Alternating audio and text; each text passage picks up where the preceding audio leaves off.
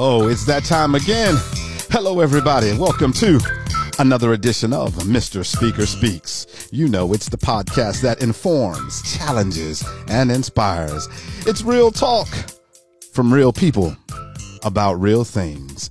And it's the show, even though it's called Mister Speaker Speaks, it's where the guests themselves really get to speak, and you learn a lot about them. But you can learn more about me at vincent t edwards dot com, or you can join the online community at vincent on demand dot com. You know, I always say life, it's all about purpose, and, and we can help you pivot into your purpose with power and precision, because do you know your purpose? Are you living your purpose? Today's show is brought to you in part by Program Success, your source for professional news and information. This magazine spotlights the success of individuals who excelled in their arenas of expertise, and they inspire, encourage, and enhance the lives of others. More information is available at program success dot net. Program Success, the name says it all. You know, we live in a litigious society. People just want to sue for anything. Do you have an attorney at your disposal? You know, if not, you ought to check out Mister Speaker dot com, M R S P K R dot com, M R S P K R. There you can find out how you can get affordable legal access to a network of nationwide attorneys to help you with all your needs. That's M R S P K R dot com. You know, if you don't know your rights, you don't have any.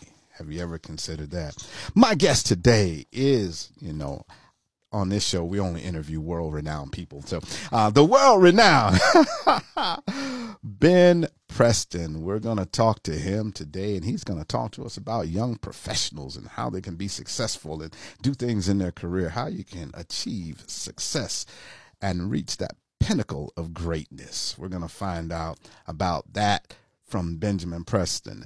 But here, dear Lord, we just thank you once again for another opportunity. We don't take it lightly, Lord, because we know death and life is in the power of the tongue, and our words can inspire or they can kill. And on this show, we speak to inspire. So let this show be beneficial, inspirational, to help those who will listen all around the world. And once again, Lord, please bless my guest. Be with Benjamin. Open up doors of opportunity for him. Bless him in all of his endeavors. Oh, just blow his mind with the things that you're going to do for him. And God, I ask as an intercessor, in Jesus' name, amen. Amen. The inspirational verse of scripture today comes from the book of Joshua, Joshua one and eight. And it states, "This book of the law shall not depart out of thy mouth, but thou shalt meditate therein day and night, that thou mayest observe to do according to all that is written therein. For then thou shalt make thy way prosperous, and then thou shalt have good success." Good success. And we're going to find out about how you can have good success today from Benjamin Preston. He is from North Carolina at Chapel Hill. He received his M B A there. He is an award-winning business consultant and career strategist. He consults with businesses to support initiatives in marketing, business strategy, operations, employee development, and human resources. He also offers one-on-one coaching for young professionals to uncover their unique strengths and passions for an exciting career. And I'm going to stop right there.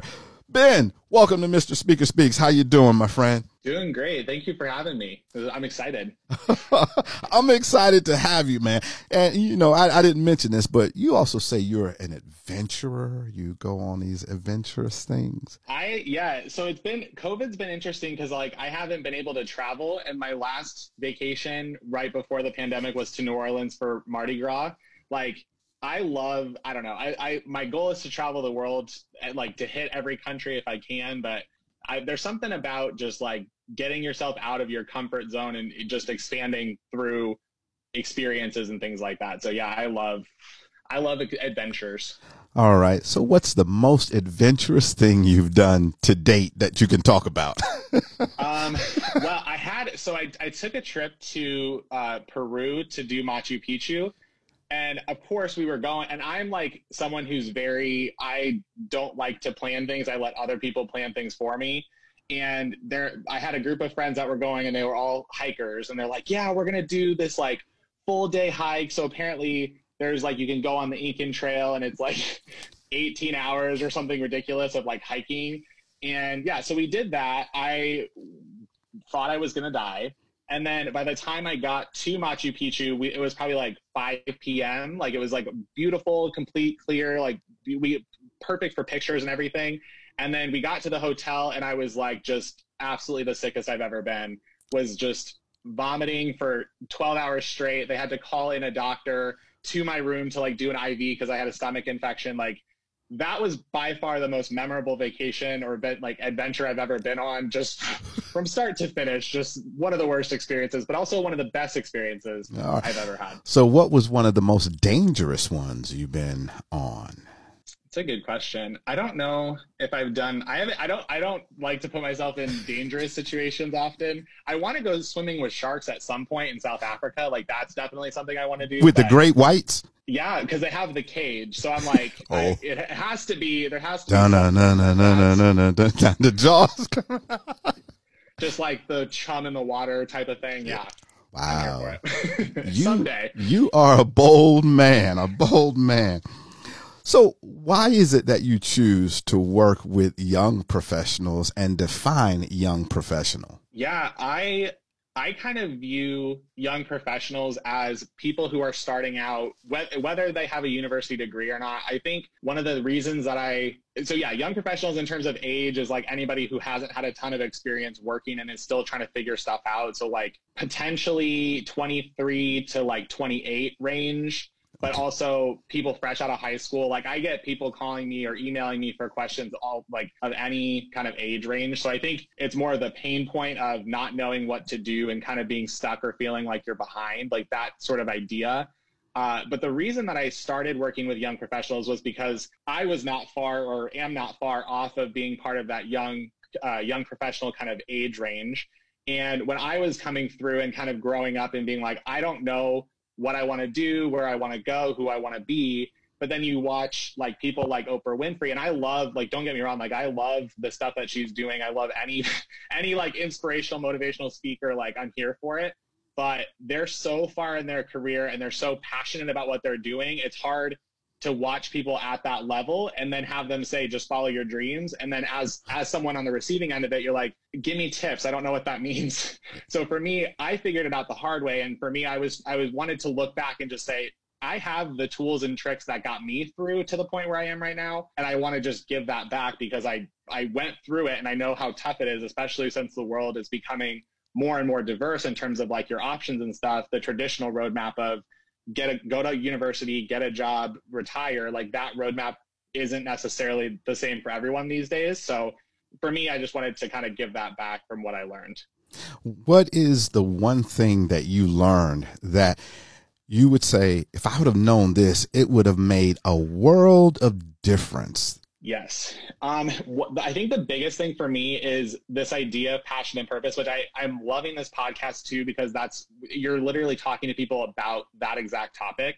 Um, for me, at least the realization that I came to is I was raised to believe that there was one capital P passion, capital P purpose, like your overarching golden goose egg thing that you needed to aspire to, which on the receiving end of it, you're always moving toward that and never actually getting there. Like that's, that was my perception of how I perceived passion and purpose. And I think the biggest thing that I learned is you're experiencing that every day, whether you acknowledge it or not. So it's similar to me, the way that I view it is it's similar to feeling hot and cold. Like the reason that you can experience cold is because the opposite of that is hot. And so the fact that those both exist and you can feel those in one moment or the other, I view that as the same thing as purpose, where you can feel purposeful in one moment or a lack of purpose in another. And the problem with young professionals is they might get a glimpse of purpose for fifteen minutes while they're working on something.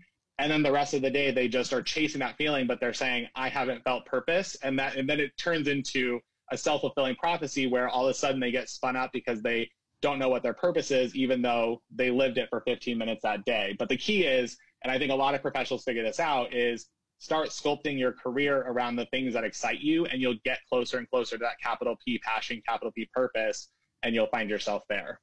I, I totally agree. It's all about what do you do that makes you come alive. And when you experience that for the first time, it's like a drug, and you go you go chasing it, but you really have to to lock down, because a lot of things can fit around your purpose and give you that high. But when you really know what it is, oh my goodness, it is truly powerful.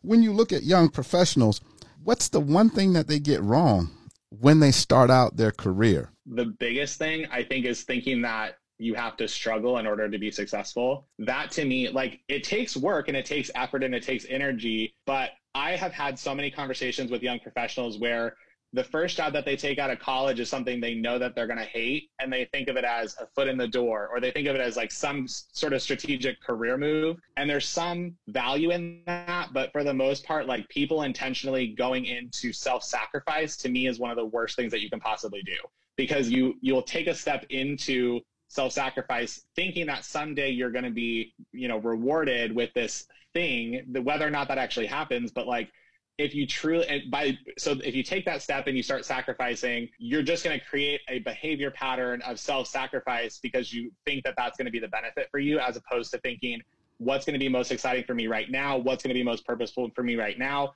What are the things that I actually want to do? Like, those are, I think, is the, that's the biggest mistake, is going into your career thinking that you need to struggle. And I think the reason that that's the case is because all of the successful people feel like they need to give their worthiness to some sort of life struggle that they had, when that's like, you, in order to be successful, you don't have to struggle, but somehow we reward people who struggle for whatever reason that is. And I think that that kind of gets mis, misinterpreted at the younger levels. So how would you clearly make a distinction between struggling and working? And then how do you go about selecting that first job out of college? I need income. I need, I need to, to work.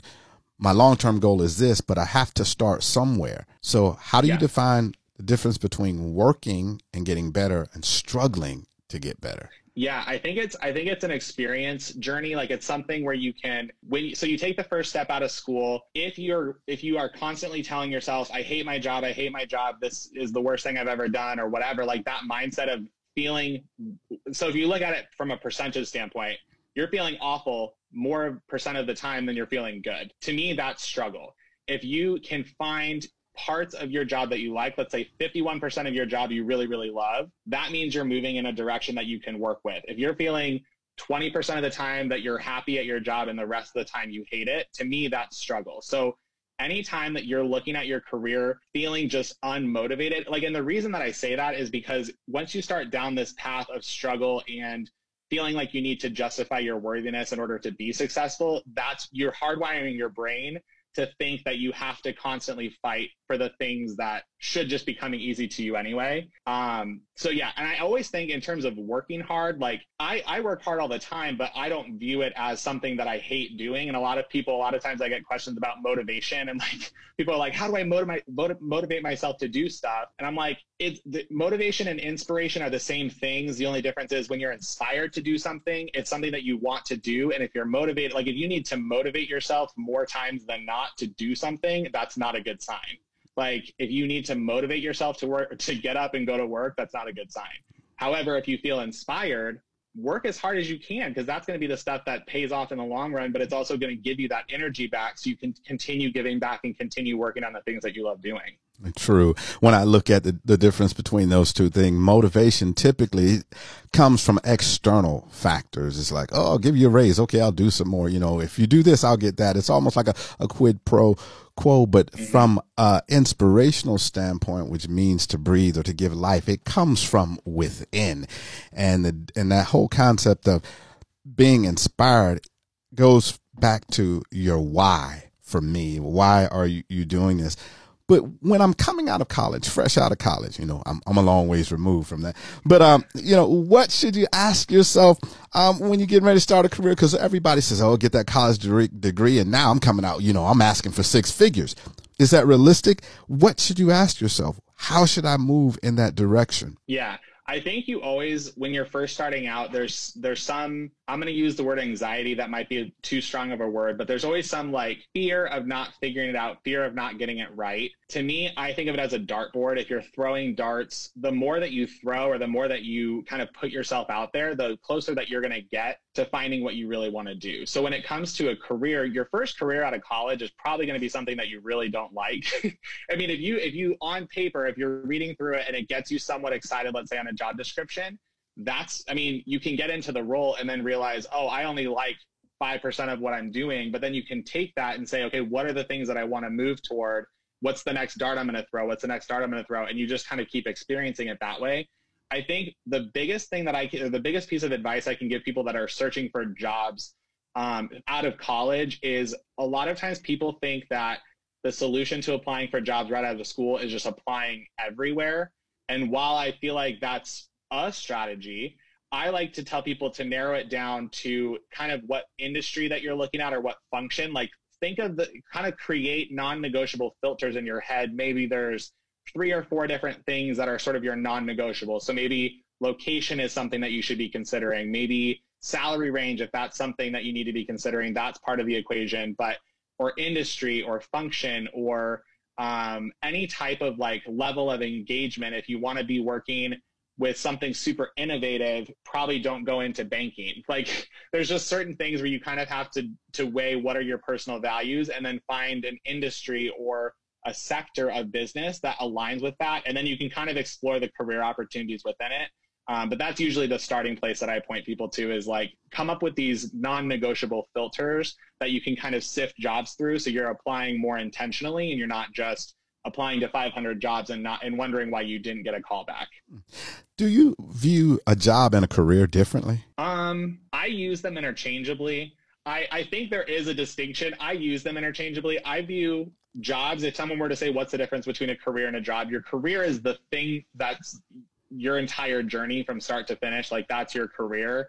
Um, and I think people have multiple, maybe multiple careers in one lifetime. So like, if, you know, I started off as a marketing and communications person, then I became a career coach. Like to me, those are two kind of different careers within my holistic career. And then I view jobs as more something that you're like a, a you know, a, one company that you're working at, that's your job. I also think the vernacular of it, job kind of implies not fun or like, just like just over broke. Right. Like, oh, I was, I, you know, worked the, the window at McDonald's. Like that to me is a job, not a career. So yeah, I think it kind of depends on, on where you are and what type of stuff that you're doing too. Mm. Wow. You're listening to Mister Speaker Speaks, and we're talking today to Ben Preston, an award-winning business consultant, and he's here giving us advice for young professionals. Employers, you know, they have choices that they have to make.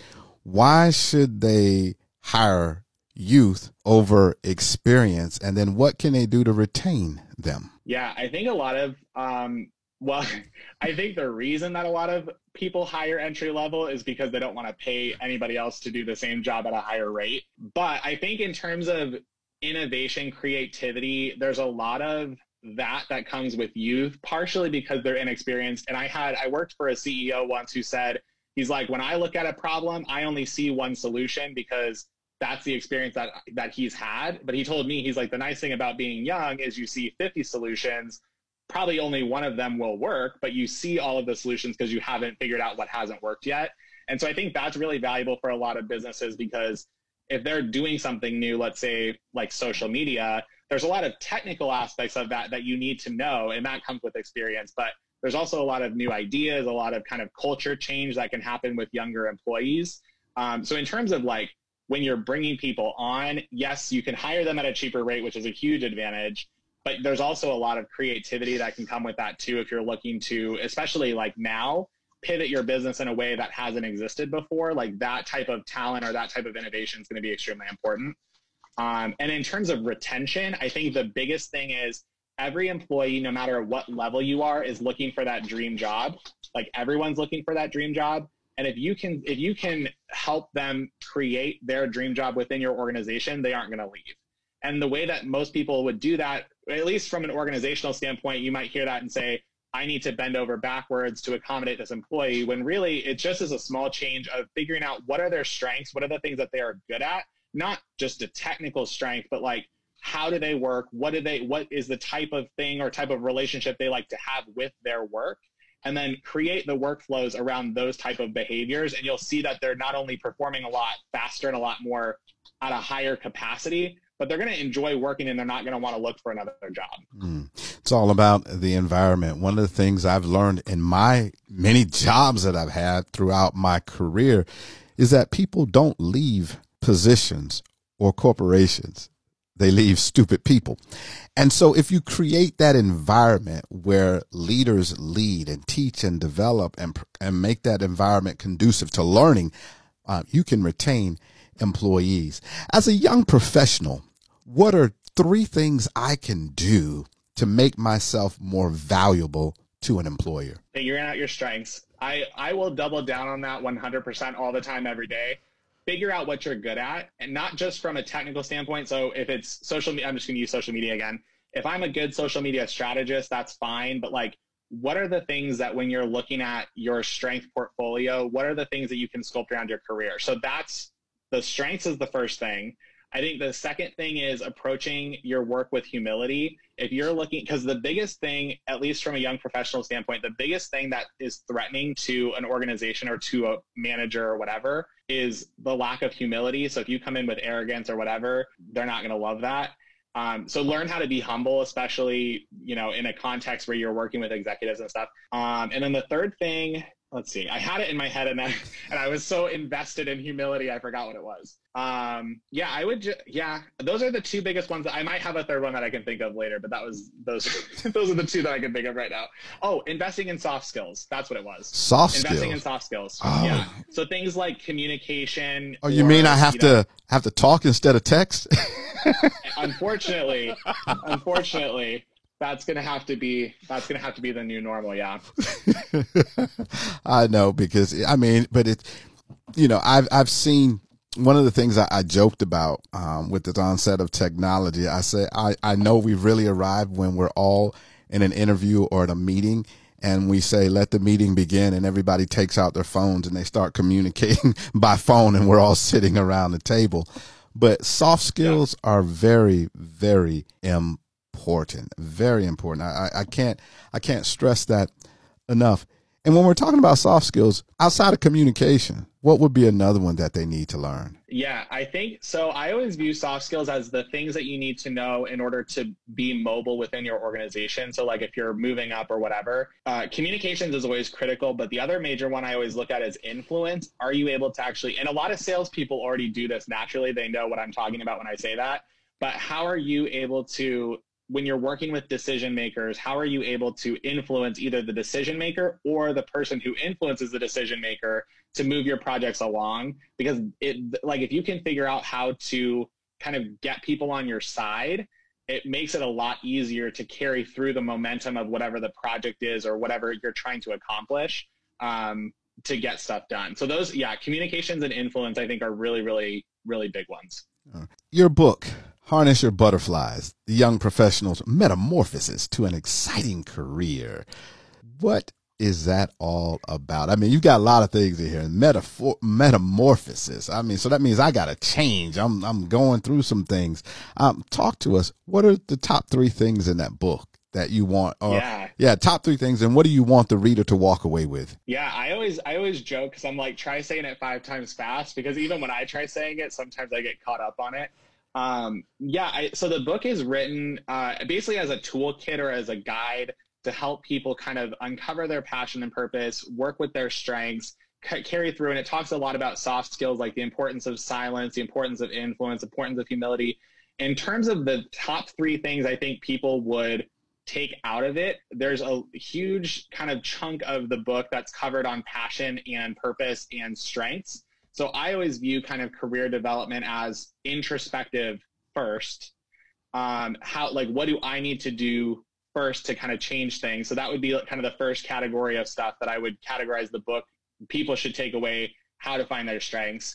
Um, I talk a lot about different ways, different strategies for like motivation or figuring out how to get yourself revved up, because I think controlling your energy in a really positive way gives you a lot of that power and momentum back that Otherwise, you're constantly craving but can never find.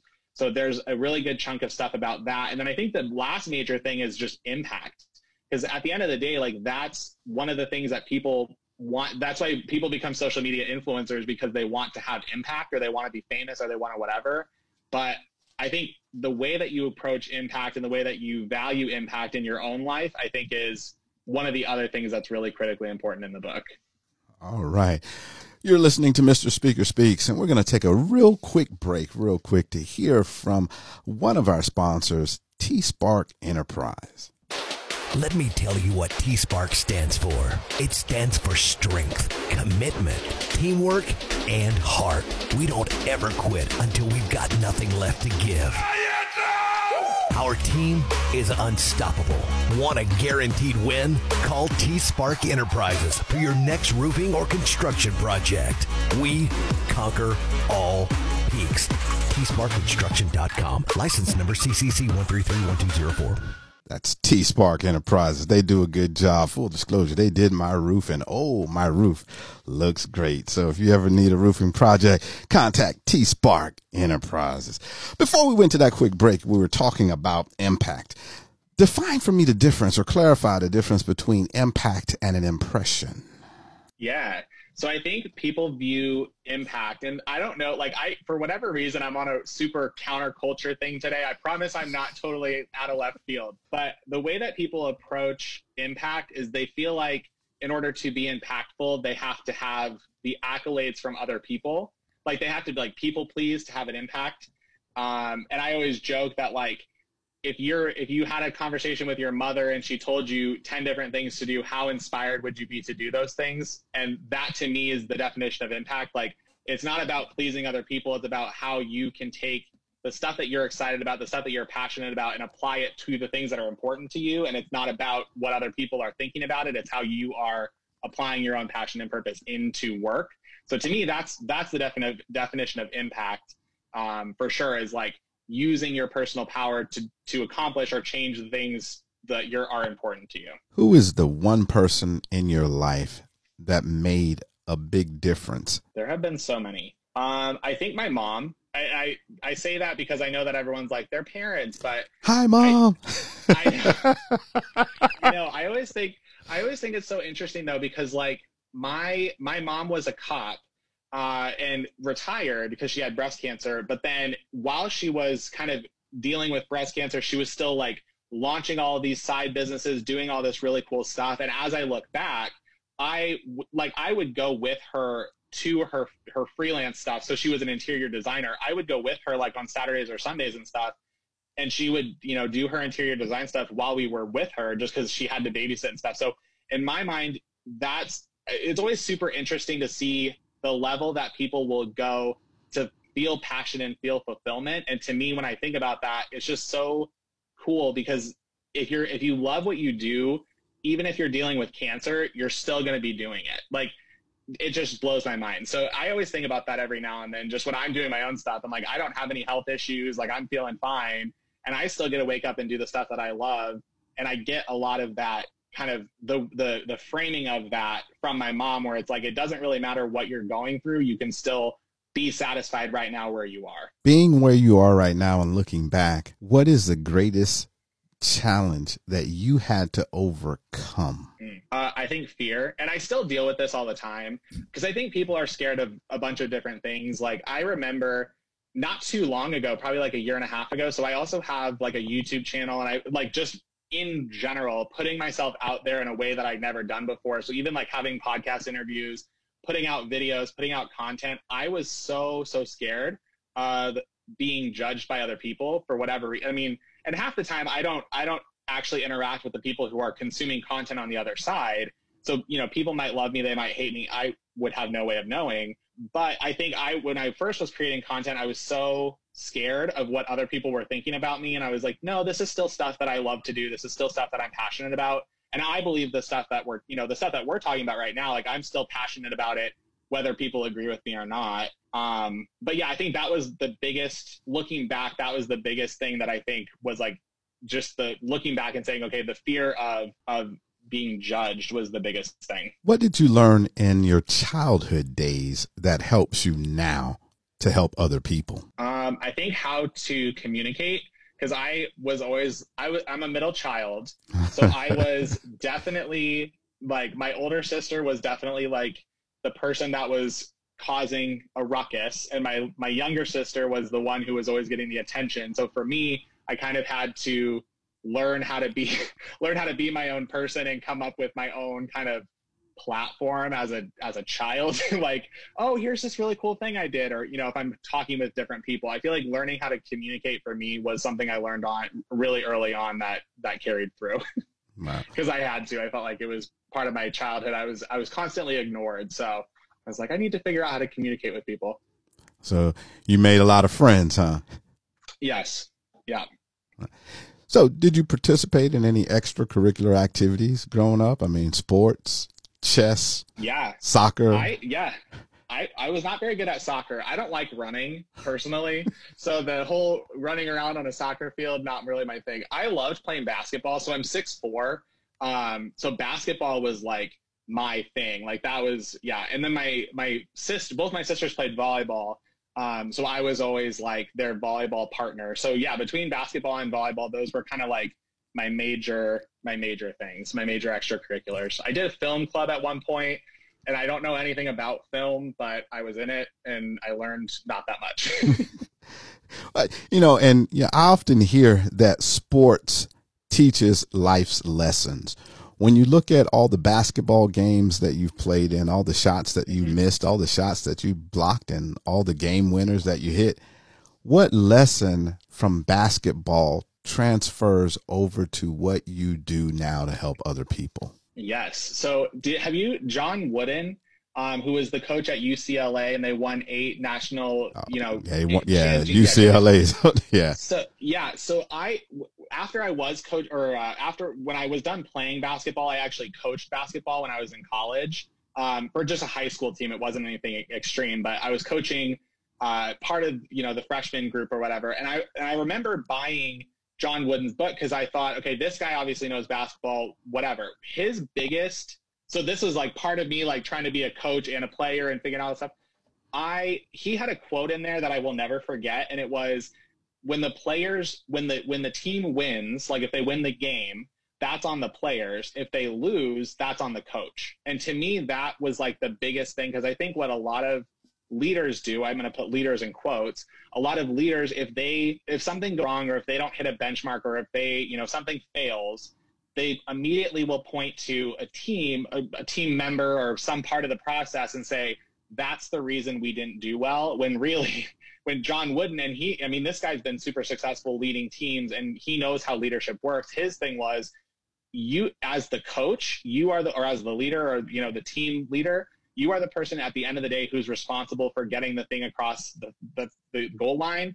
If your team loses, that's because you did a bad job coaching, not because they did a job, bad job playing. And if they win, that's on them because they're going above and beyond to accomplish the goal that you all set out to do as a team. So I, to me, that's the, that's the thing that I always love living my leadership um, kind of practice by, because it, you, you own the accountability. And at the end of the day, like you're, you are there to make sure that your team succeeds. And if they do succeed, that's, you need to give them that credit.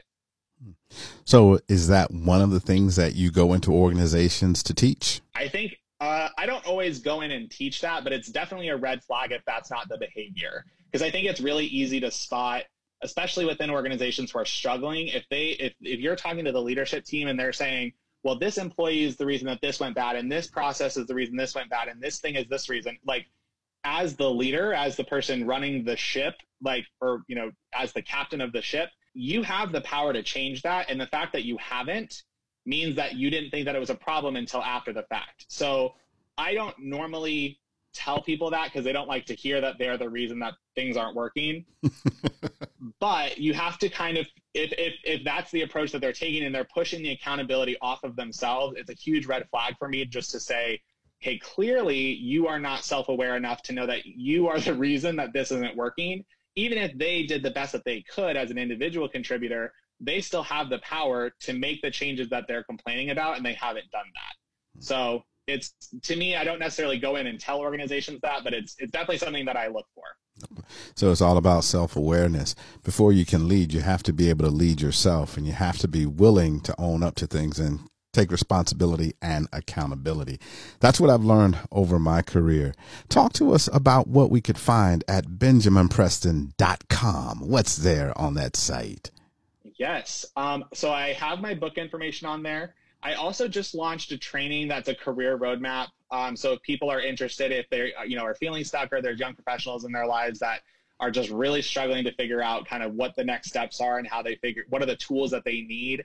Um, I have a free training on there. So that's basically, and I have a lot of really cool content, uh, like weekly blogs and stuff on there too, just about leadership and career development. But that's uh, the career hub is all the stuff that's on my website. Yeah. And what he's just talking about is that career roadmap for living your purpose today. I like that. And you said it's a free training. How long yep. is it? Is it about a couple hours? twenty minutes. Tw- oh, twenty yeah, minutes? It's twenty minutes. Yep. So it walks through um, from start to finish. So it's kind of like an addition onto the book, because the book covers uh, a lot of really cool, um, obviously like different, it, I think there's eighteen chapters, and each chapter focuses on a different aspect of business. So one of them is strength finders. One of them is weaknesses. One of them is, you know, all these other things, but the training itself gives you the start to finish. What is the new way of thinking about career development, and what are the things that you need to pay attention to? Mm-hmm. So I think, I think from start to finish, I think it's twenty-five minutes long, twenty-four okay. minutes.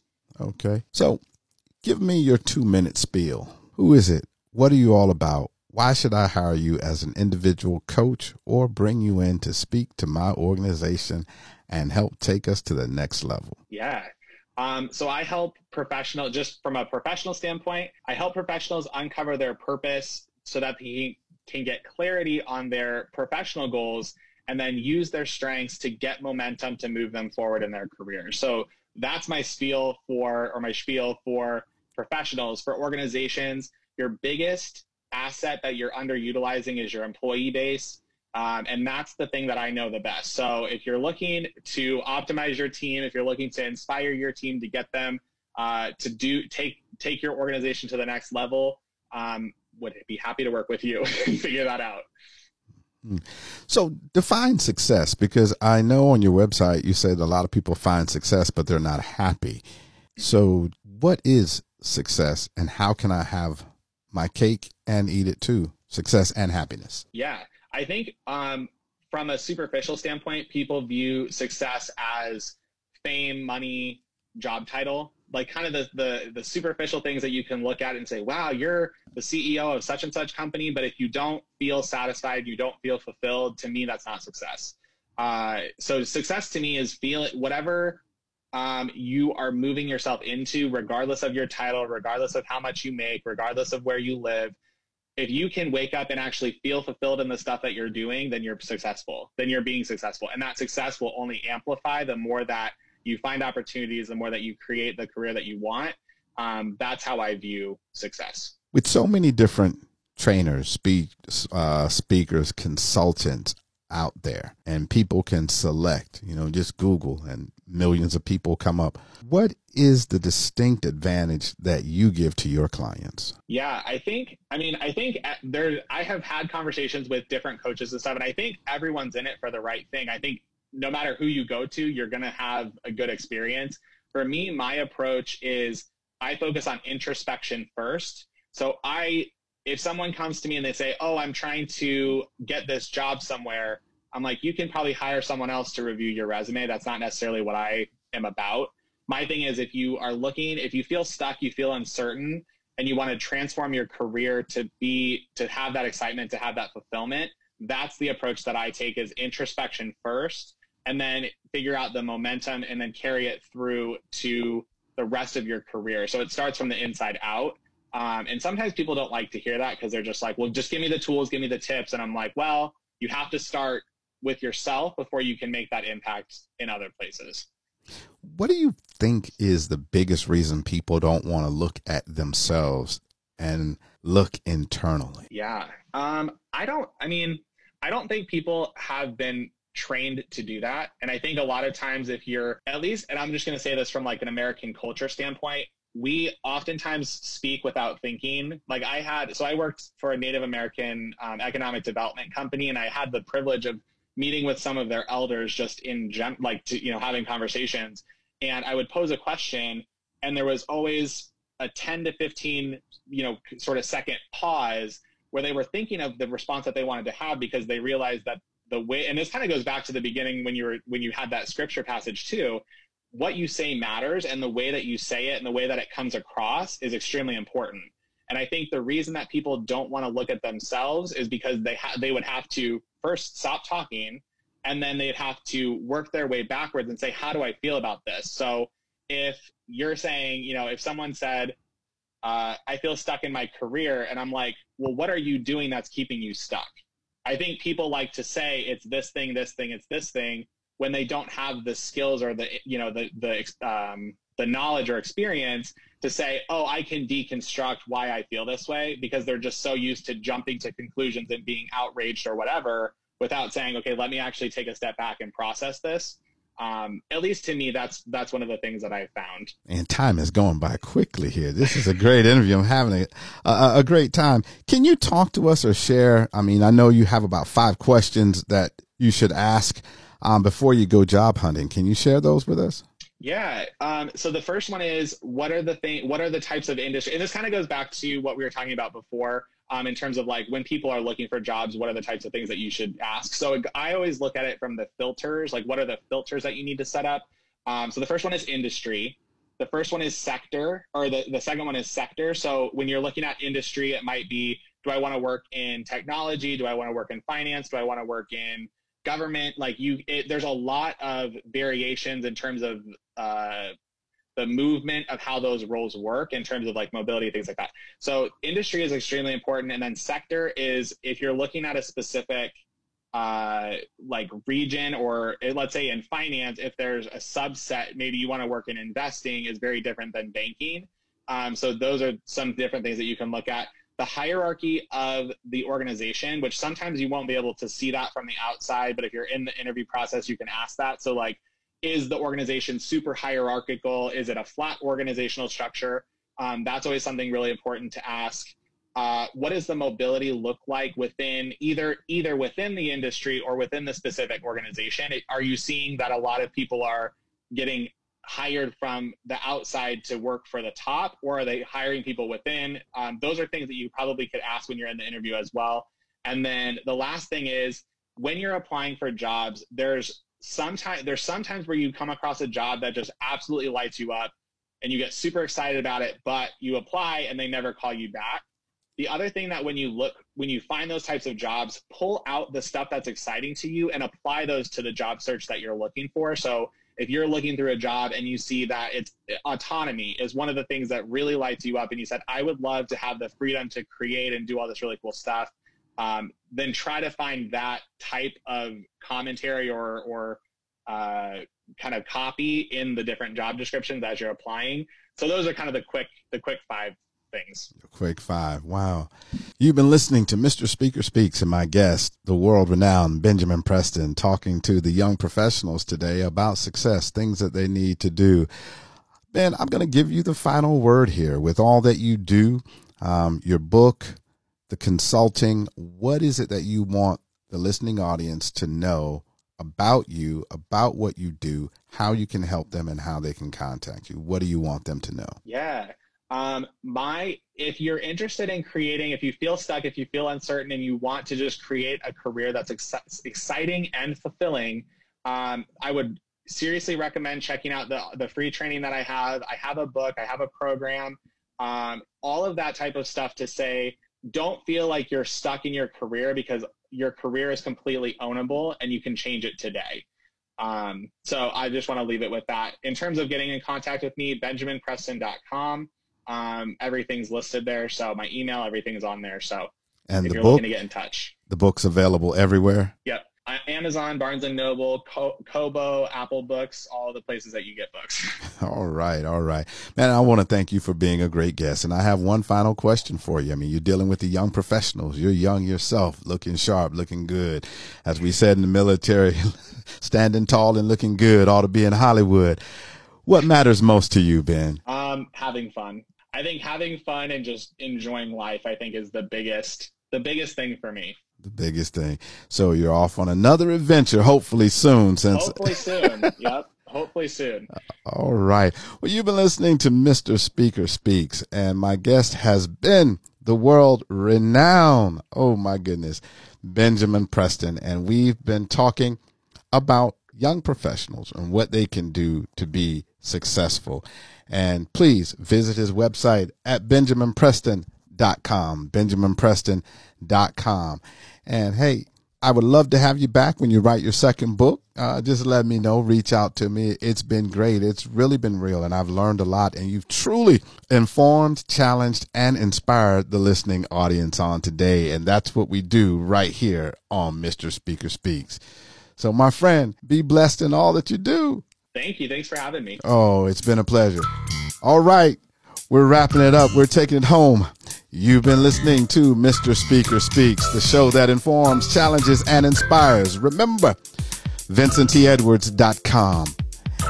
And it's all about purpose. And you heard it also from Ben. Oh, he talked about that purpose, man. Check out the career roadmap for living your purpose today, because Mister Speaker always says it's all about purpose. Do you know yours? Are you living it? Remember, in all that you do, be magnificent. And until next time, be good, be blessed, but most of all, be a blessing to someone.